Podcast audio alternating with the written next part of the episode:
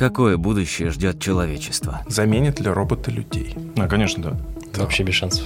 У какого-нибудь там а, робота-пылесоса появится стремление захватить квартиру. И какое место в нем уготовано самому человеку? За счет вот этой цифровизации и роботизации стирается грань между отраслями. Ну, то есть все начинают делать все. Что уже сейчас может сделать каждый из нас, чтобы затем найти свое место в обществе. Надо себя представить как бы таксистом, но первый самый банальный ответ – это ездить учить те же самые беспилотные машины. Как, где и чему учиться. Ну, любой ответственный человек, если он не хочет оказаться в такой ситуации, он просто обязан себя переквалифицировать на другую, более современную, там, более нужную а, в текущий момент профессию. Подкаст «Андроиды и электроовцы». Ваш учебник по реальному киберпанку.